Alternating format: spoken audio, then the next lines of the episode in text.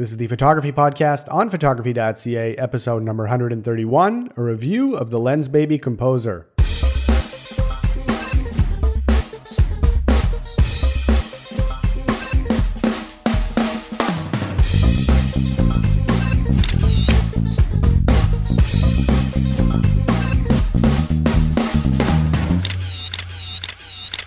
Hey there, photo lovers. How's it going? And welcome to the 131st Photography Podcast on photography.ca. My name is Marco, and as usual, we're coming to you from Montreal, Quebec, Canada.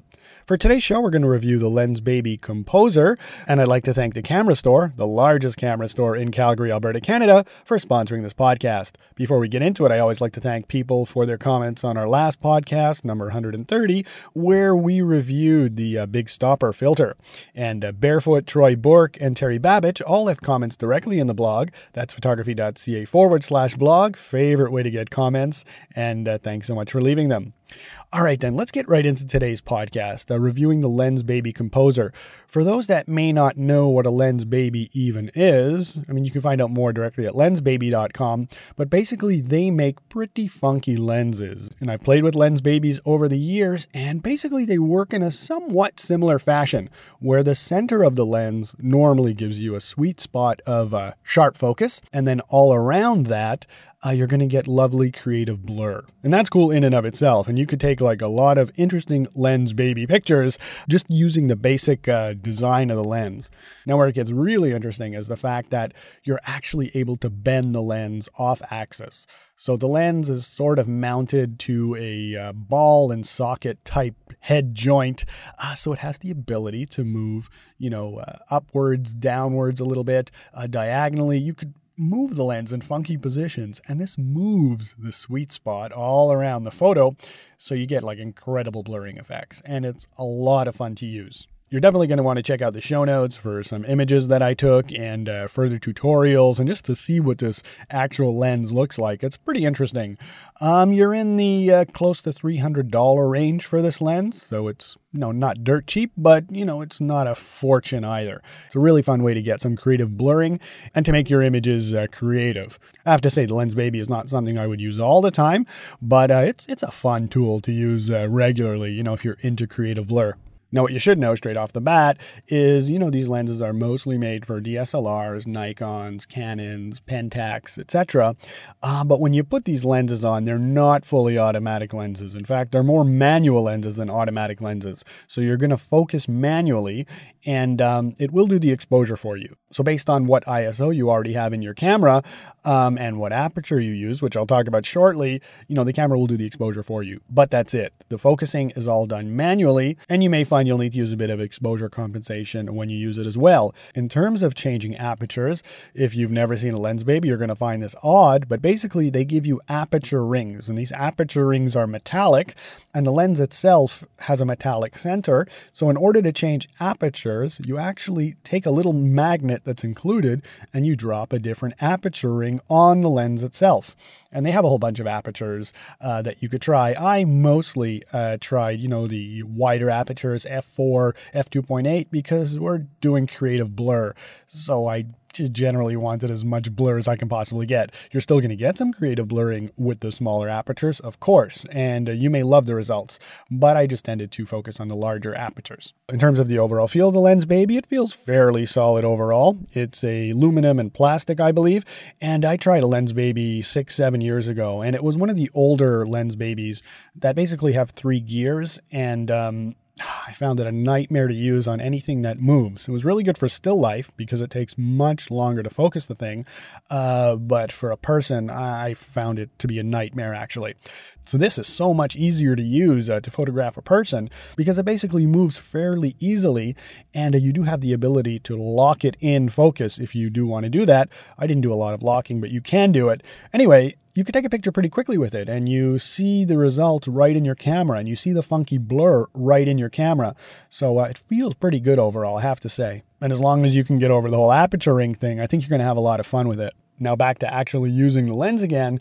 So although this lens is not difficult to use, some patience is required. Again, because it's not an automatic process. Before I forget, one last thing about the apertures is uh, the smaller apertures, you know, uh, f11, f16, you're going to want to mostly use those outdoors because when you use them indoors, um, unlike an actual DSLR camera that always is showing you the scene through the lens's largest aperture. The Lensbaby doesn't work that way. The Lensbaby shows you the scene through the aperture ring that you're using. So if you're using smaller apertures, it'll likely be very difficult to see indoors. Uh, that's just a little tip again about the apertures.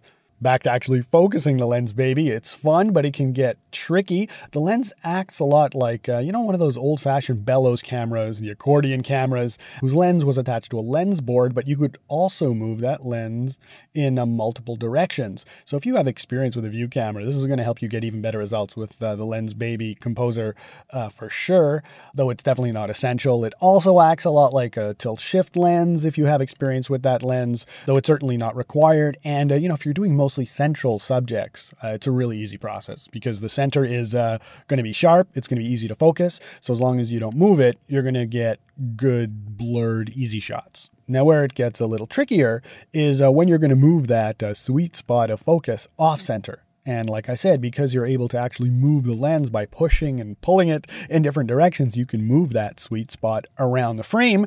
And that's going to give you a sharper area of the frame in a different part of the image. Now, this is trickier to use and patience is required. And a tripod might be useful, you know, to help you set up your compositions. But if you have patience, it's doable and it does give you really good results. Now, is this the type of lens that you're going to do client work with? Mm Maybe. Uh, if you're a wedding photographer, you might want to take a few shots with it. If you have a really hip art director and, and you're doing still lives, you might want to use it. But uh, I think this is a play lens, actually. It's for when you just want to go out and play uh, and take some shots and see what you get when you're not necessarily expecting anything. You know, that's how I've used Lensbaby in the past, and that's how I, you know, sort of thought about it in this context as well. And the reason I say this is that although it's a precise tool, it's sort of not as precise as, as, an, as a fixed lens. I mean, if you're hunting for absolute sharpness in a fixed lens, you're going to be able to do it more easily with that fixed traditional lens than you are with this. It's not impossible by any means whatsoever, but it's easier. And when there's client work and money is dependent on it, uh, you know, unless you really have experience with it, you may want to wait to use it. So, you know, get good with it and then, okay, go ahead and do it for, for client work because you know what you're going to expect. But just know in advance that a lot of photographers are using it um, for personal work versus client work. Now, for those times where you are going to want to shoot off center, a good tip is going to be try and match the angle of that subject relative to you. So, you know, if you're looking at something directly in front of you, there's no issue. But let's say that something is is on an angle toward you. Well, in order to get that sharp, you're going to have to match its angle. You may not want it sharp and you may want to play with fun creative blur, but if you did want it sharp, you would sort of need to match its angle and what would be around it would go blurry.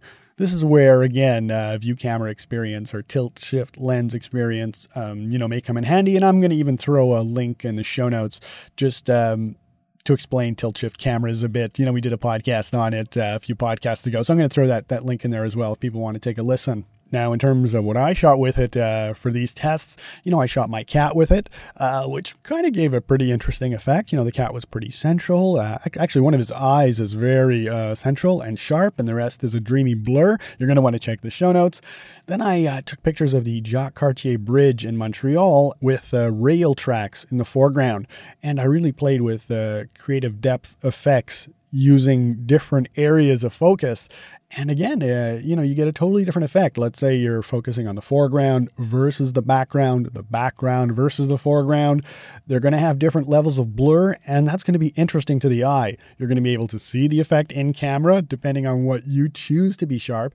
You may find it more or less difficult to achieve that, but I think you're going to have fun just playing with it because you know, rather than have, you know, some app that you know basically chooses it for you here you kind of you're kind of seeing what you're getting. It's more of a hands-on thing. There are apps yes that do similar things but you know this is more hands-on and um, i don't know i've always been a bit of a hands-on kind of guy so i really i really enjoyed using this uh, especially compared to the old geared version that i spoke about.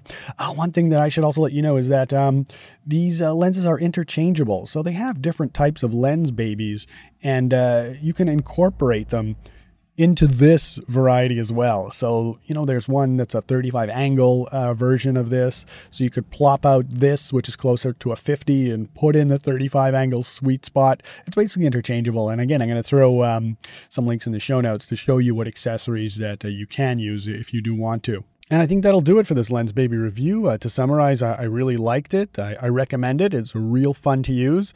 It is in the $300 range, so it's not dirt cheap. But if you have a small photography kitty or uh, the holidays are coming up and uh, someone wants to buy you a gift, you may want to look into it. As always, I like feedback from others. So if you're using this Lensbaby or other Lensbabies and want to share some tips, uh, it would be more than my pleasure to get them. And uh, as usual, my favorite way to get them is uh, photography.ca forward slash blog. I'd like to thank the Camera Store again for sponsoring this podcast. The Camera Store is a full line dealer for an entire range of photographic equipment and supplies.